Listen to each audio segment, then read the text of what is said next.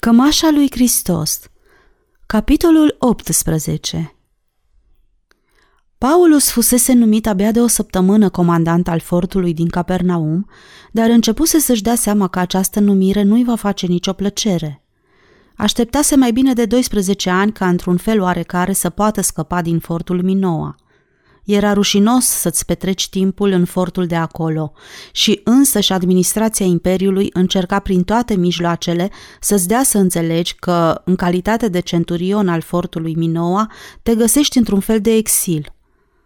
Clădirile fortului erau urâte la vedere și dărăpânate, echipamentul prost, clima insuportabilă. Pământul dogorit de soare nu avea un copac, o floare și niciun firicel de iarbă, nici cel puțin buruieni. Atmosfera era permanent încărcată de praful gălbui și coroziv. Ar fi fost imposibil să fii curat oricât te-ai fi străduit și după ce treceau câteva luni de viață la Minoa, nici nu te mai interesa dacă ești curat sau nu. Legionarii gardinizoanei erau trândavi, murdari și nărăviți la rele. Din pricină că nu aveau nimic de lucru, afară de rarele și sângeroasele incursiuni împotriva beduinilor, Disciplina nu putea fi respectată cu severitate și ordinele se executau cu indiferență. Distracții nu se găseau de niciun fel și nici posibilitatea de a-ți trece timpul cu ceva folositor. Când nu puteai să mai suporți plictiseala și lipsa de confort, plecai la Gaza și te îmbătai, de nu te mai puteai ține pe picioare. Și în astfel de împrejurări era adevărat noroc dacă se întâmpla să nu te încaieri cu cineva – cât despre cartierele orașului care era cunoscut în toată lumea datorită murdăriei și ticăloșiei, pe străzile de la margine, netrebnici din mai multe rase zbierau și se înjurau în toate limbile, iar cei mai tineri erau purtători de boli primejdioase, așa că orice trecător se expunea să fie jefuit la lumina zilei și atacat de acești derbedei. Gaza își avea păcatele ei pe care toată lumea le cunoștea – dar avea un port cu cheiuri și docuri încăpătoare. Micile corăbii de coastă erau legate la bintele cheiurilor largi, urmărind vasele care plecau și veneau, așa că zădeau senzația că mai păstrezi contactul cu lumea din afară. Uneori comandanții vaselor veneau să-și petreacă noaptea în fort, Altădată veneau să vadă militari pe care i-au cunoscut la Roma și întârziau până când vasul lor își lua încărcătura. Numirea neașteptată a lui Paulus în calitate de legat al fortului Capernaum fusese primită cu mare bucurie. El nu trecuse niciodată prin părțile acelea, dar auzise vorbindu-se despre farmecul calm al acestui oraș.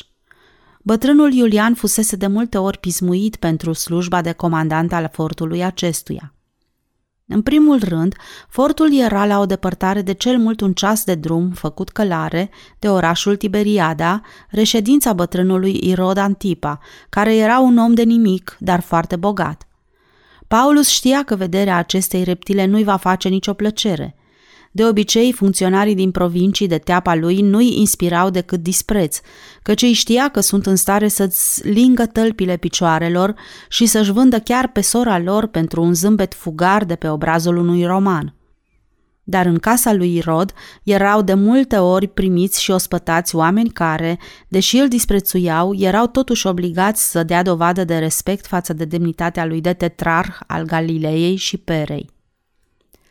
Despre Capernaum, toată lumea spunea că este un oraș frumos, împresurat din toate părțile de costișele munților verzi, cu crestele acoperite de zăpadă. În interior era o mare. Populația era supusă și ascultătoare. Despre oamenii aceștia se spunea că sunt profund întristați din pricina răstignirii lui Isus, dar nemulțumirea lor nu degenerase niciodată în violențe. Fără îndoială, cu timpul, această nemulțumire se va domoli și ea – Procedeul bătrânului Iulian, care avea obiceiul să plătească oameni care să-i scodească pentru a descoperi uneltiri inexistente, afișarea edictelor draconice, biciuirea și închisorile, nu folosise la altceva decât să-i determine pe localnicii aceștia simpli să țină și mai mult unul la altul. Evident, dacă pescarii aceștia încăpățânați îi vor pricinui nemulțumiri din cauza cultului lor, va fi obligat să-i pedepsească și el sau să se expună unor nemulțumiri între el și Irod. Prezența lui acolo implica păstrarea ordinii. Dar acum, după ce se instalase, constată că liniștea din împrejurim este mai mult decât ceea ce ar fi îndrăznit să ceară el. Se părea că zeii au poruncit anume ca în timpul nopților să nu se audă niciun zgomot. În primele zile de la sosirea lui, Paulus nu fu în stare să aprecieze această liniște așa cum ar fi meritat în realitate – Preocuparea de a se instala într-un apartament cu totul nou și plăcerea pricinuită de aranjarea acestui apartament de către Irod fură singurele lui gânduri imediate.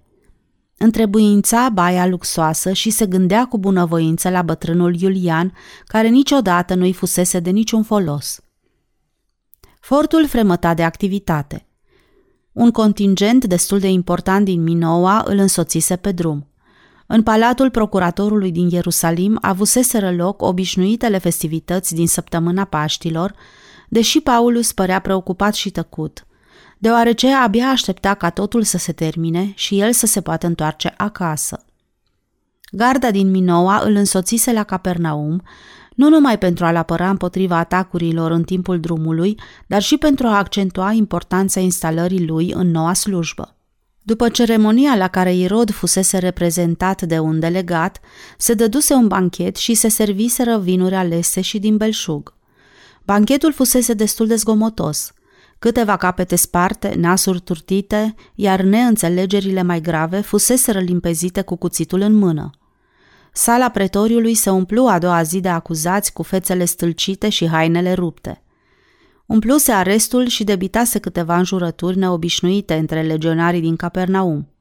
Apoi, mulțumit de felul în care își făcuse datoria din prima zi de la instalare, se duse să se culce umflat de mâncare și băutură bună. Ziua următoare, contingentul din Minoa plecase acasă, afară de Sextus – în ultimul moment, presimțind că se va plictisi stând singur, poruncise bătrânului Sextus să mai zăbovească împreună cu el, fie și numai pentru un scurt timp. După ce plecară cei din Minoa, asupra fortului se așternu o liniște stranie și neașteptată. În prima seară, după ce Sextus plecase la culcare, Paulus se apropiase de fereastră și începuse să urmărească tremurul luminii lunii pe apele lacului. Liniștea era atât de profundă, încât afară de sfărăitul greu al lui Sextus nu se auzea niciun zgomot. Probabil făcuse o greșeală când îl reținuse pe Sextus aici, la Capernaum. În realitate, el nu era omul indicat să-ți țină tovărășie într-o astfel de împrejurare. Ce ar putea găsi aici ca să-și treacă vremea mai ușor? Orașul dormea adânc. Familia lui Irod era plecată. Orașul Tiberiada era pustiu. Dacă acesta este felul de viață pe care va fi condamnat să-l ducă în Capernaum, atunci ar fi fost mult mai bine să rămână la Minoa. Zilele treceau încet, una după alta, și el se așeza la lucru pentru un ceas sau două, dar timpul nu se mai termina. Ieșea apoi în fața fortului și se plimba prin curtea spațioasă, apoi se oprea lângă cadranul solar și citea inscripția laconică de pe soclul de marmură. Tempus fugit. Făcea o strâmbătură și se întorcea spre Sextus ca să-i spună. Se vede limpede că bătrânul Vergiliu n-a fost niciodată în Capernaum. Peste o săptămână, Paulus se simțea atât de neliniștit încât își zise că va fi obligat să inventeze un pretext oarecare pentru a pleca la Ierusalim, deși ultima dată când vizitase orașul nu-i făcuse nicio plăcere.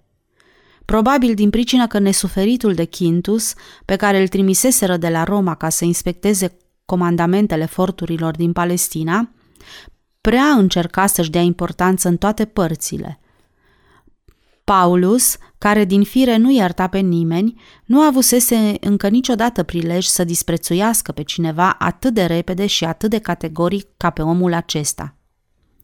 Quintus era vanitos, încrezut și mândru ca un păun cu coada smulsă. Era și insolent și prost crescut.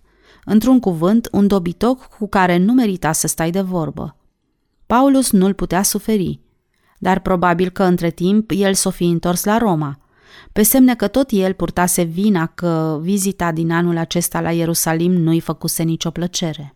Era târziu după amiază. Soarele coborâse la asfințit. Paulus și Sextus scuturau vechea ulcică de piele în sala de ședințe a pretoriului și aruncau zarurile pe masa lustruită.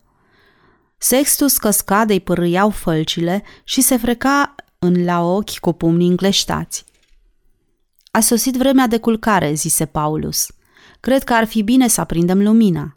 Bătut din palme. Un legionar apăru în fața ușii. Paulus îi făcu semn spre opaițele de piatră. Legionarul salută și se grăbi să asculte ordinul. Nouă, strigă legatul și întinse ulcica spre prietenul său care picotea de somn. În momentul acesta, bătrânul Namius intră împreună cu cei trei sclavi. Lui Paulus i se păru că îl mai văzuse pe grecul acesta înalt, dar trebuie să vină Sextus și să-i aducă aminte. Demetrius. Lui îi plăcuse întotdeauna sclavul acesta, deși părea că își dă aere de superioritate. Era o fire mândră, dar nu se putea să nu-l respecti pentru caracterul lui – în același timp, își aduse aminte că în palatul procuratorului văzuse un edict care făgăduia o recompensă celui care îl va prinde pe sclavul grec al tribunului Marcelus Galio. Edictul spunea că sclavul acesta a atacat în Atena pe un cetățean roman și se crede că este ascuns undeva în Ierusalim. Prin urmare, acum era aici, în fața lui. Cineva îl prinsese și îl arestase. Dar imediat după aceea își dădu seama că Demetrius a fost arestat fiind bănuit de ceva. Se vedea că a rătăcit din loc în loc, căci era prost îmbrăcat. Avea și bani. În închisoare se încăierase cu scelerații aceștia de sirieni din pricină că n-au vrut să-i dea apă. Deocamdată atât. Paulus ar fi dorit să afle ceva în legătură cu Marcelus, despre care se spusese că a nebunit sau că este pe cale să nebunească, și fu încântat când află că prietenul său se găsește undeva prin apropierea orașului. Dar înainte de a-l elibera pe Demetrius, va trebui să afle ce este cu acuzația împotriva lui. Dacă era adevărat că a atacat și lovit un cetățean roman, nu putea să-i dea drumul cu atâta ușurință.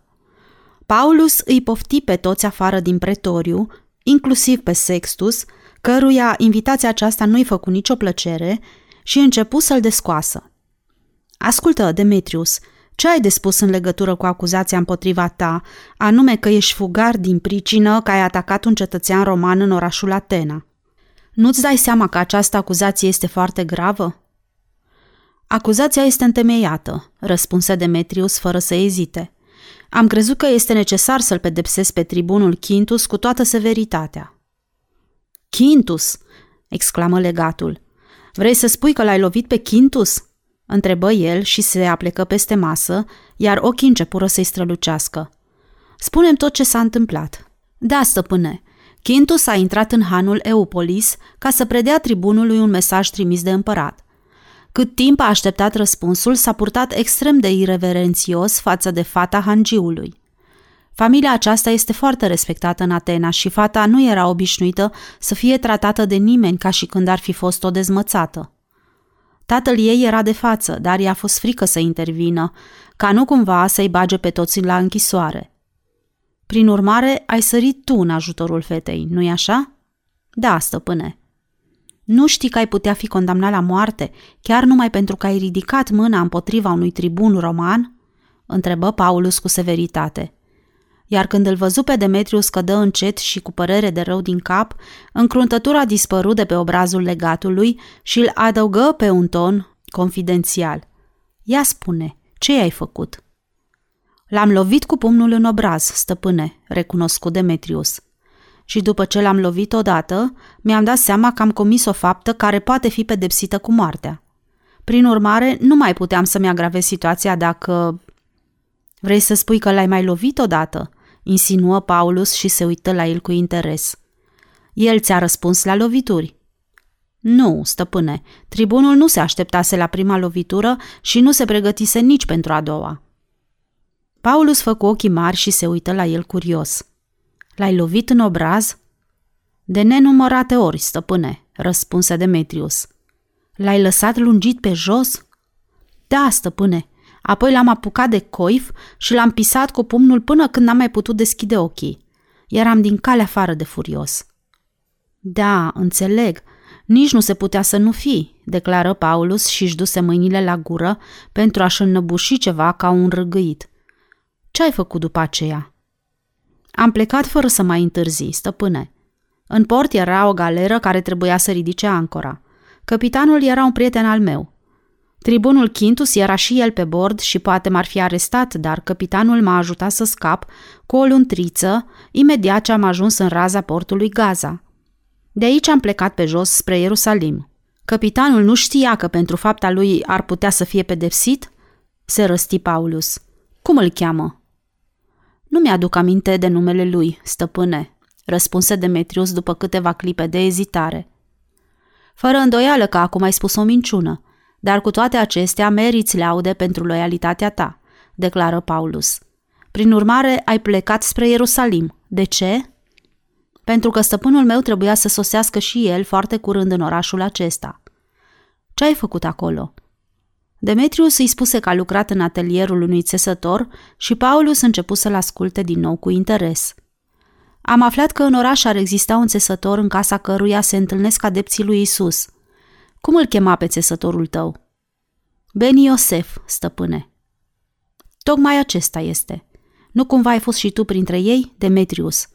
Te pomenești că și tu faci parte dintre, cum își zic unul altuia, creștini? Acesta este adevărul, stăpâne, răspunse Demetrius cu îndrăzneală. Nu unul dintre cei mai devotați, dar, în orice caz, cred și eu în ceea ce cred ei. Nu se poate, Demetrius, protestă legatul. Tu ești om cu mintea sănătoasă, doar nu vrei să afirm că ești în stare să crezi astfel de prostii, în legătură cu apariția lui Isus, cu învierea lui și cu afirmațiile că a fost văzut în mai multe rânduri și în diverse locuri. Ba da, stăpâne, răspunse Demetrius. Eu sunt convins de afirmațiile acestea că sunt întemeiate. Bine, ascultă-mă, zise Paulus și se ridică în picioare. În ziua aceea ai fost de față și l-ai văzut murind. Da, stăpâne, sunt convins că a murit și sunt convins că a înviat. L-ai văzut? întrebă Paulus cu glasul tremurând. Demetrius clătină din cap și legatul început să râdă. Nici n-aș fi bănuit că ai putea fi omul care să creadă în astfel de povești, declară el categoric. Oamenii care au murit nu mai învie niciodată. Numai nebunii sunt în stare să-și închipui așa ceva. Paulus se așeză din nou și se propti de spătarul scaunului. Tu însă nu ești prost. Ce te determină să crezi această poveste? Eu am auzit această întâmplare de la unul care l-a văzut. Un bărbat cu mintea sănătoasă, care n-ar fi în stare să mintă pentru nimic în lume. Demetriu se întrerupse, deși se vedea limpede că ar mai avea ceva de spus. Foarte bine, îi porunci legatul. Pe mine nu m-a mirat din calea afară, adăugă Demetrius. N-a existat niciodată un bărbat care s-ar fi putut compara cu el. Sunt convins că ți-ai dat și dumneata seama de faptul acesta, stăpâne. Avea ceva ce n-a avut nimeni înainte de el niciodată. Nu-mi venea să cred, stăpâne, că ar fi fost un om obișnuit. Ce vrei să spui cu vorbele acestea? Nu cumva vrei să afirm că a fost mai mult decât un om? Doar nu-ți închipui despre el că a fost un zeu. Nu se poate ca tu să crezi așa ceva.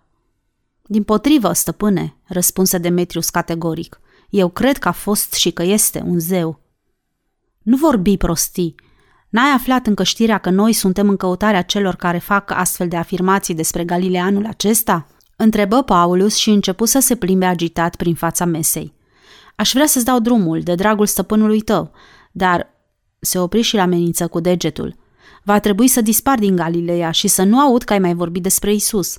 Și dacă se întâmplă să spui cuiva despre Quintus ceea ce mi-ai spus mie acum, să știi că voi da ordin să fii biciuit. Ai înțeles? Te voi dezbrăca până la piele și te voi biciui pe trupul gol. Mulțumesc, stăpâne, răspunse Demetrius recunoscător. Îmi pare foarte rău că l-am lovit. În cazul acesta nu-ți meriți eliberarea, murmură Paulus. Tocmai de aceea îți dau drumul și când colo tu îmi spui că îți pare foarte rău. Afară de asta crezi că omul acela mort a înviat. Trebuie să fii nebun, declară el și bătut din palme. Un gardian a băru în sală. Ia-l pe grecul acesta și dul să se culce. Cheamă felcerul ca să-i lege rănile. Dă-i mâncare bună și un pat. I se va da drumul din închisoare. Demetrius făcu o strâmbătură de durere când ridică brațul ca să-l salute și vrut să plece.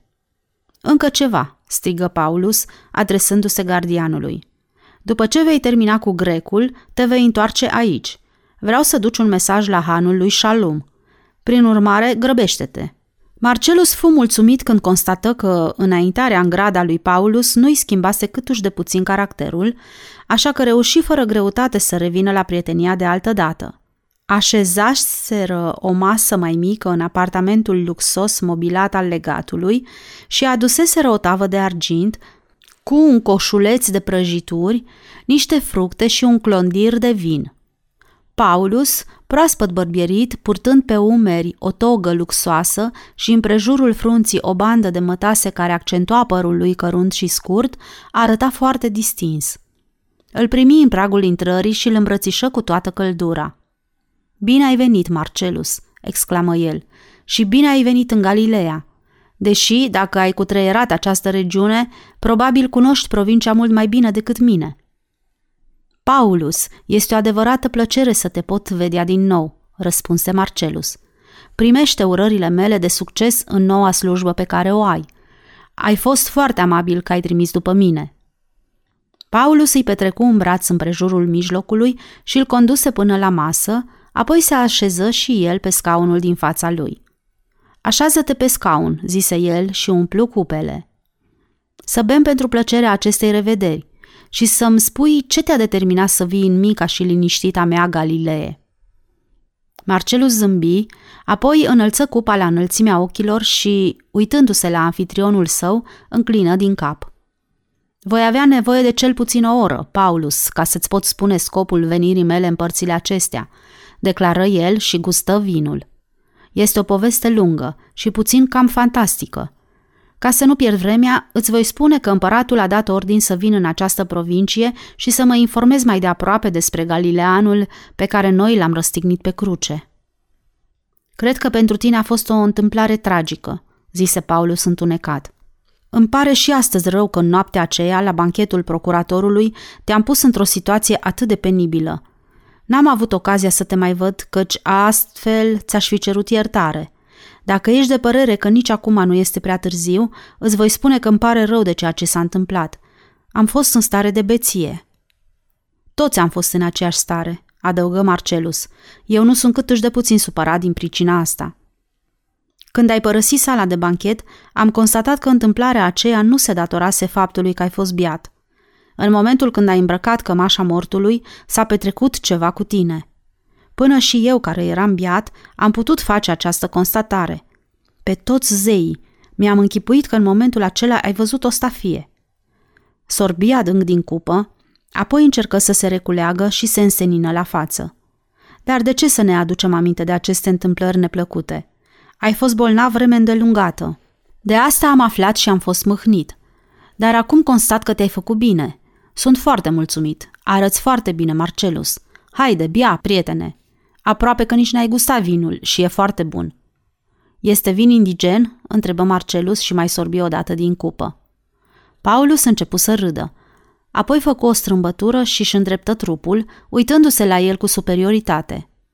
Strălucitul meu patron, începu el pe un ton sarcastic, ilustrul meu superior, neostenitul Irod Antipa, tetrarh al Galilei și jefuitorul săracilor, cel care linge tălpile oricărui roman mai de seamă, a avut bunăvoința să-mi trimită acest vin. Dar, deși Irod duce o viață ticăloasă, vinul acesta este de viță nobilă. Apoi, abandonând tonul de superioritate sarcastică, Paulus adăugă cu glasul schimbat. Până acum n-am avut ocazia să beau vin indigen. Bine că mi-am adus aminte – Oamenii din părțile acestea au răspândit o întâmplare cu Isus, al nostru, despre care spun că la o nuntă a dat mesenilor un vin foarte rar, pe care l-a obținut recitând niște descântece în fața unui vas cu apă. Circulă o mulțime de basme de acestea. Probabil le-ai auzit. Marcelus dădu din cap, dar fără să aprobe cinismul lui. Da, răspunse el cu convingere. Le-am auzit și eu. Sunt întâmplări greu de explicat și greu de înțeles. De înțeles? ripostă Paulus. Cred că n-ai intenția să-mi spui că ai încercat să le înțelegi. N-avem și noi la Roma destule legende de felul acestora, dar nu se găsește niciun om cu mintea întreagă care să le creadă. Da, Paulus, știu, încuvință Marcelus cu glasul liniștit. Aș prefera să fiu cel din urmă care să le creadă, dar... În timpul acestei pauze semnificative, Paulus se ridică în picioare și, ca să-și facă de lucru, turnă vin în cupe. Ridică tava pe care erau prăjiturile, dar Marcelus refuză să se servească, așa că se așeză din nou pe scaun. Sper că nu ai intenția să-mi spui că aceste povești în legătură cu Galileanul ar putea fi crezute, zise el calm. Paulus, trebuie să știi că acest Isus a fost un bărbat neobișnuit. Sunt de acord, nu s-ar putea afirma despre el că a fost un bărbat obișnuit. Avea un curaj fără precedent și un fel de măreție deosebită, dar cred că nu vei admite că omul acesta a putut să preschimbe apa în vin. Nu știu ce să zic, Paulus, răspunse Marcelus cu glasul stins. Am văzut un copil care se născuse infirm. Astăzi este tot atât de sprinten și sănătos ca orice alt copil. De unde știi că s-a născut infirm? întrebă Paulus. Tot satul știe. Nu înțeleg ce i-ar putea determina pe oameni să inventeze o astfel de poveste, anume pentru a mi-o debita mie. Față de mine au fost bănuitori, chiar de la început. Adevărul este că bunicul băiatului a fost călăuza mea, dar n-a vrut să vorbească despre întâmplarea aceasta. Fi sigur că în cazul acesta s-ar putea găsi o explicație logică, declară Paulus. Oamenii din părțile acestea sunt tot atât de superstițioși ca și sclavii noștri din Tracia. Mai spun că omul acesta a înviat și că a fost văzut. Marcelus dădu un gândurat din cap. Afirmația aceasta este ridicolă, protestă Paulus. Ar fi trebuit să se mulțumească cu povești ca cea cu prefacerea apei în vin și vindecările bolnavilor, zise Paulus, și sorbi cu zgomot din cupă. Apoi se încruntă, văzând că Marcelus învârtește între degete piciorul cupei și stă cu privirile rătăcite în gol. Tu știi destul de bine că astăzi Galileanul este mort, declară el nemulțumit. Nimeni nu va putea să ne convingă, nici pe tine, nici pe mine, că ar fi înviat. Apoi, dându-și la o parte toga, întinse brațul puternic pe masă. Eu am înfipt sulița în pieptul lui. Uite atât de adânc. Marcelus ridică privirea, dădu din cap și plecă ochii din nou, fără să zică nimic. Paulus se întinse peste masă și pocni cu pumnul încleștat în tăblie, de se auzi părâind. Pe toți zeii, Marcelus, constat că tu crezi că a înviat, zbieră el. Urmă o tăcere grea și lungă. Marcelus tresări și ridică privirea încet, fără să pară impresionat de izbucnirea neașteptată a legatului. Nu știu ce să cred, Paulus, răspunse el cu glasul liniștit. Evident, în fața acestor afirmații am avut și eu aceeași reacție pe care o ai tu acum. Dar trebuie să știi, prietene, că aici se ascunde un mare mister. În cazul în care tot ce se spune sunt simple născociri, cei care răspândesc aceste zvonuri, primejduindu-și viața, ar trebui să fie nebuni. Cu toate acestea nu vorbesc cum ar vorbi nebunii. Nu au nimic de câștigat, ci totul de pierdut, când afirmă că l-au văzut și l-au întâlnit. Cu asta sunt de acord, declară Paulus mai îmblânzit. Se știe că fanaticii nu pun niciun preț pe viața lor. Dar gândește-te, Marcelus, oricât de greu ar fi de înțeles, nu se poate ca un bărbat mort să se ridice din mormânt. Bărbatul care ar fi mai tare decât moartea ar putea fi... Exact, interveni Marcelus. Ar putea fi orice.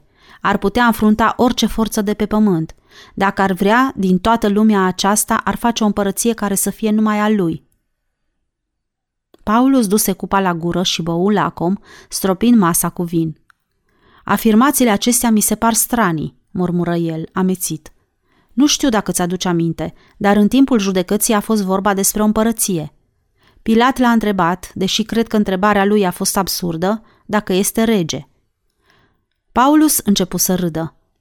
El i-a răspuns că este și am constatat că Pilat a rămas și el mirat de răspunsul lui.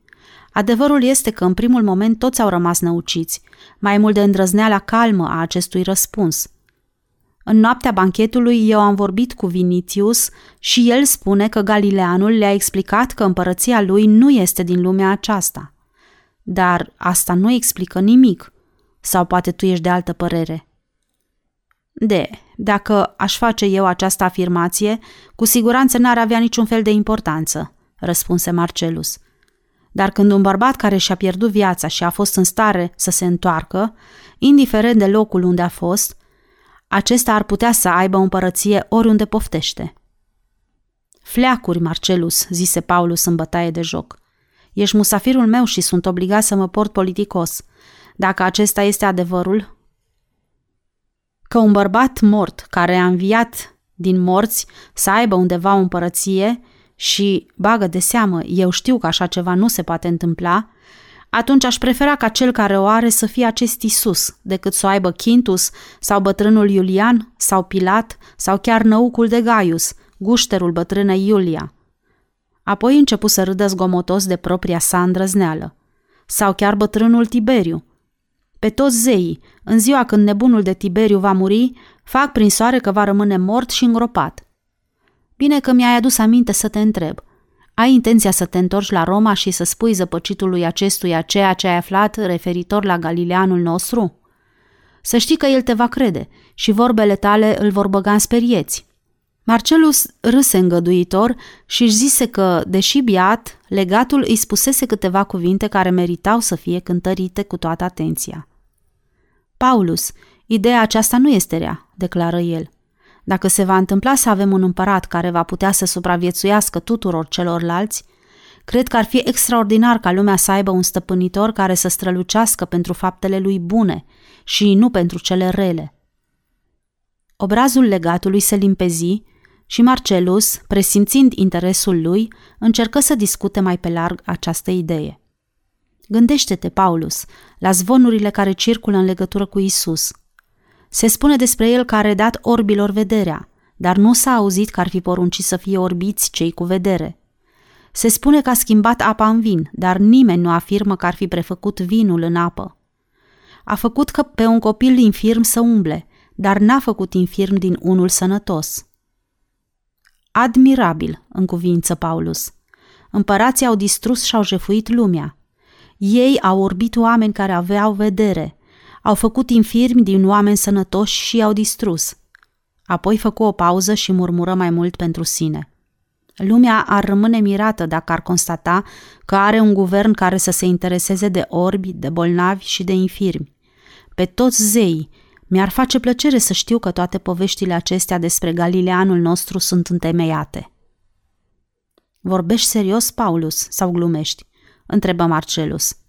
Da, vorbesc și eu tot atât de serios, în măsura în care este serioasă problema despre care vorbim. Când te gândești că tot ce se spune nu poate să stea în picioare, răspunse el și încruntă din, din sprâncene.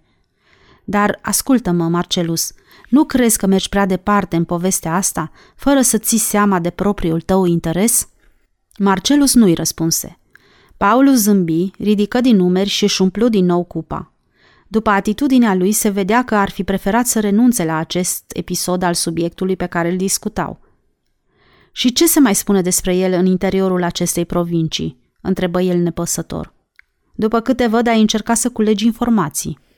S-a mai întâmplat ceva în Cana, cu o femeie care a constatat că poate să cânte. Oamenii sunt convinși că și această întâmplare îi se datorește lui Isus. A învățat-o să cânte? Nu, dar într-o zi fata a constatat că este în stare să cânte. Sunt încredințat că fapta are legătură cu Isus. Eu am auzit-o, Paulus. După cât sunt eu în stare să-mi dau seama, n-am întâlnit și n-am auzit încă nimic ce ar putea semăna cu felul ei de a cânta. Nu mai spune. Va trebui să-i spun tetrarhului, zise Paulus mirat. Probabil știi că este datoria mea să-l informez pe acest bătrân scelerat.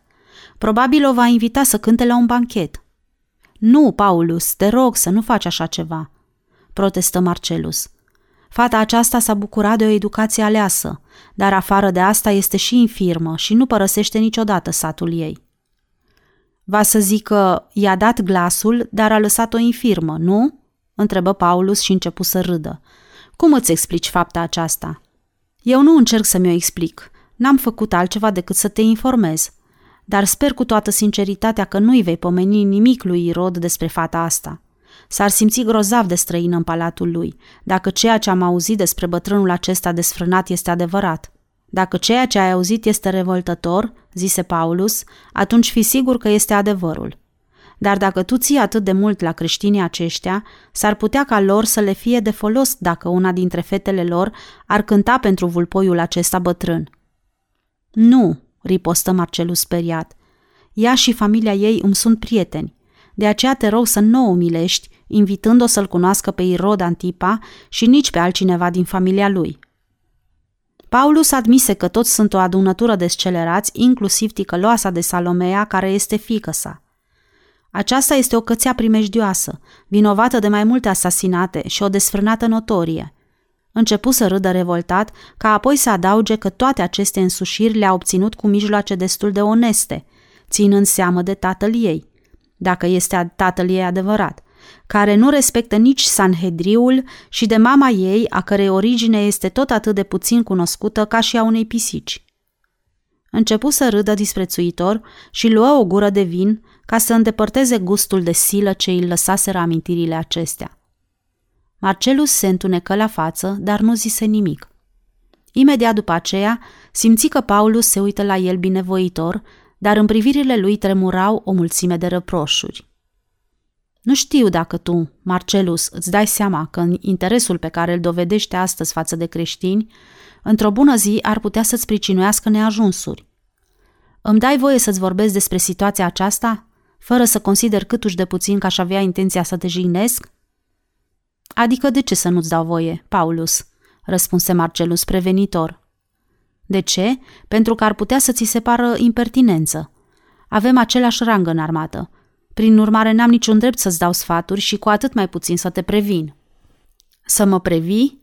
Întrebă Marcelus și ridică ușor din sprâncene. Mi se pare că nu înțeleg ce vrei să spui. Dăm voie să-ți explic. Presupun că știi ce s-a întâmplat de un an încoace, în Palestina. Vreme de câteva săptămâni după răstignirea Galileanului, părea că întâmplarea aceasta este definitiv încheiată. Conducătorii mișcării s-au împrăștiat și majoritatea dintre ei s-au întors în părțile acestea. Oamenii cu trecere din Ierusalim au rămas mulțumiți. Din când în când se auzea că Isus a fost văzut în diverse locuri după ce a murit, dar nimeni dintre oamenii chipzuiți n-au luat poveștile astea în serios. Se așteptau ca întâmplarea aceasta tragică să fie uitată foarte curând. Ca pe urmă să învie din nou, completă Marcelus, văzând că Paulus își umple din nou cupa. Cuvântul înviat nu mi se pare cel mai potrivit. Povestea aceasta n-a murit niciodată. Grupuri de adepți țineau întruniri pe ascuns în diferite localități. Vreme de câteva luni n-a răsuflat nimic despre aceste întâlniri. Autoritățile n-au dat atenție zvonurilor, închipuindu-și că n-au importanță nici în privința temeiniciei și nici a proporțiilor. Pe urmă, într-o bună zi, preoții și-au dat seama că sinagogile lor nu mai sunt frecventate și credincioșii nu-și mai plătesc birurile către biserică. Tot așa, negustorii au constatat că afacerile lor merg din ce în ce mai prost. În Ierihon, mai bine de jumătate din populație nu mai face niciun secret din faptul că s-a asociat cu grupările secrete. În Antiohia, creștinii fac propagandă fățișă și numărul lor crește cu fiecare zi. Tot așa, Mișcarea aceasta nu mai poate fi socotită lipsită de interes și fără niciun scop pentru populația săracă și asuprită, cum s-a crezut la început. Nimeni nu cunoaște numărul exact al adepților ce se găsesc în Ierusalim, dar cei de la conducerea templului nu-și mai găsesc locul din cauza revoltei și a spaimei, așa că stăruiesc pe lângă procurator să ia măsuri drastice – Bătrânul Iulian este hărțuit în fiecare zi de cărturarii și fariseii care i-au dat limpede de înțeles că nu-i rămâne altă alegere decât fie să acționeze, fie să-și dea demisia din slujba pe care o are.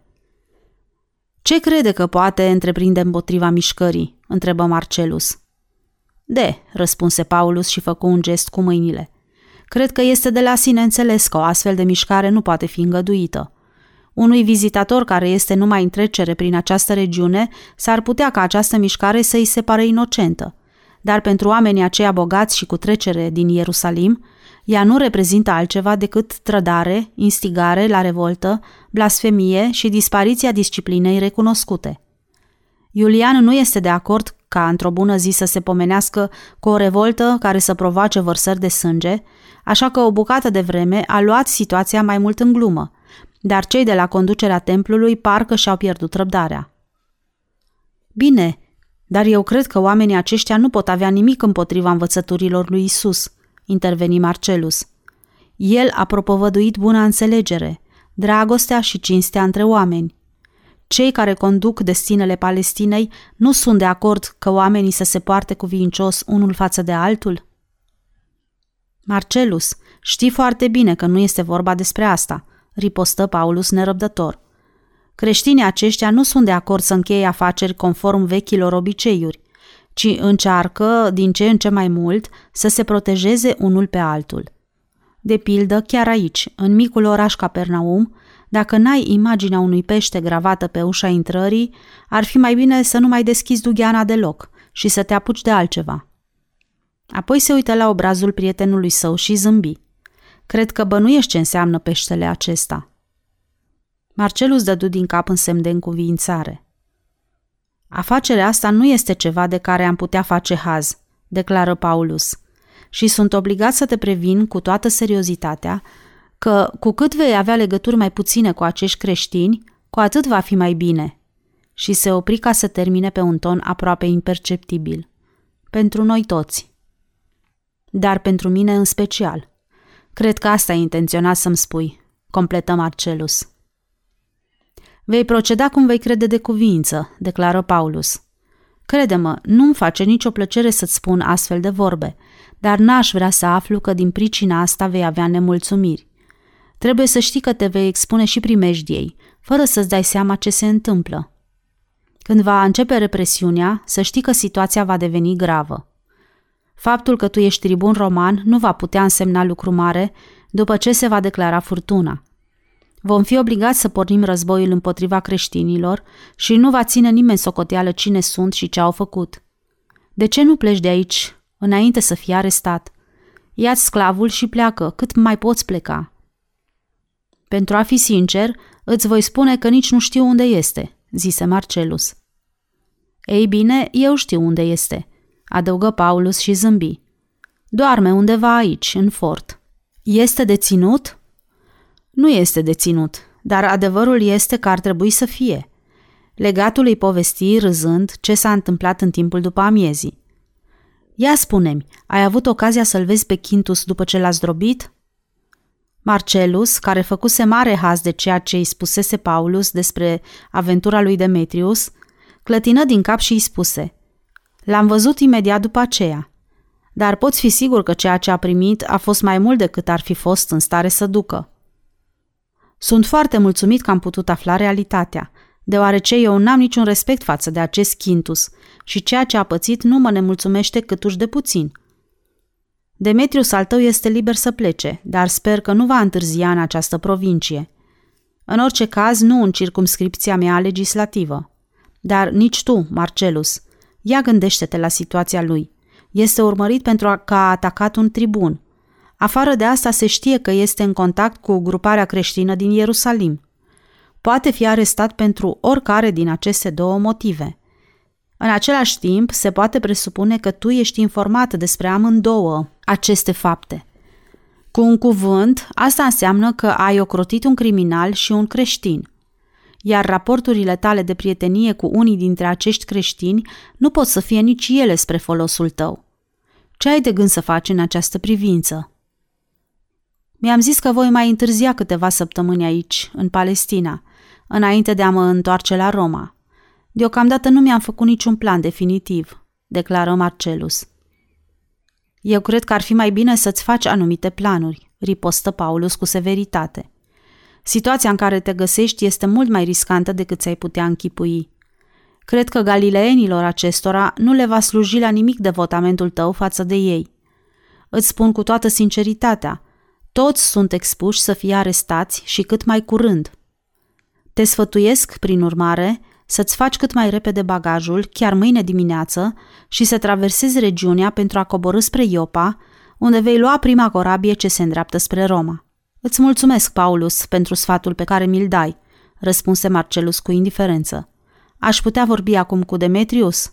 Faptul că sclavul tău grec este un băiat distins și că ți-e prieten nu poate împieta asupra obiceiurilor instaurate aici, în fort – Te sfătuiesc să aștepți până mâine dimineață pentru a putea vorbi cu el. Voi face așa cum vrei, răspunse Marcelus, fără să se tulbure. Paulus se ridică de la masă, clătinându-se pe picioare. Să mergem la culcare, zise el ceva mai domolit, și ne vom întâlni mâine, înainte de răsăritul soarelui, ca să prânzim împreună. Pe urmă, dacă ți să pleci numai decât, ești liber. Îți voi da și o mică escortă, formată din legionari care cunosc drumurile mai scurte prin munți pentru a se însoți până la Iopa, ca să nu fie expus niciunei primejdii. Paulus, eu nu voi pleca la Iopa, declară Marcelus categoric. Nu voi părăsi nici Palestina până în ziua când voi obține toate informațiile privitoare la învierea acestui galilean. Și cum crezi că vei reuși? întrebă Paulus. Probabil stând de vorbă cu câțiva pescari naivi? Acesta este un fel de a vorbi, răspunse Marcelus, fără să se considere jignit. Eu însă voi încerca să stau de vorbă cu conducătorii lor. Tocmai acum aceștia nu sunt aici, declară Paulus. Majoritatea lor au plecat la Ierusalim. În cazul acesta voi pleca și eu la Ierusalim. Câteva clipe Paulus rămase cu dinții încleștați și se gândi la ce ar putea să-i răspundă. Pe buze i-a apărut un zâmbet sarcastic. Dacă mâine vei pleca la Ierusalim, declară el pe un ton semnificativ, ai putea ajunge la timp pentru a-i vedea pe toți în închisoare. Așa că, de cumva se va întâmpla să nu fii mai prudent decât pare astăzi, vei avea parte de o mulțime de neajunsuri, sfârși el și bătut din palme ca să vină un gardian. Condul pe tribun în camera sa, porunci el. Apoi zâmbi tot atât de vesel ca și înainte și întinse mâna. Sper că te vei odihni bine. Ne vom vedea mâine dimineață. Sfârșitul capitolului 18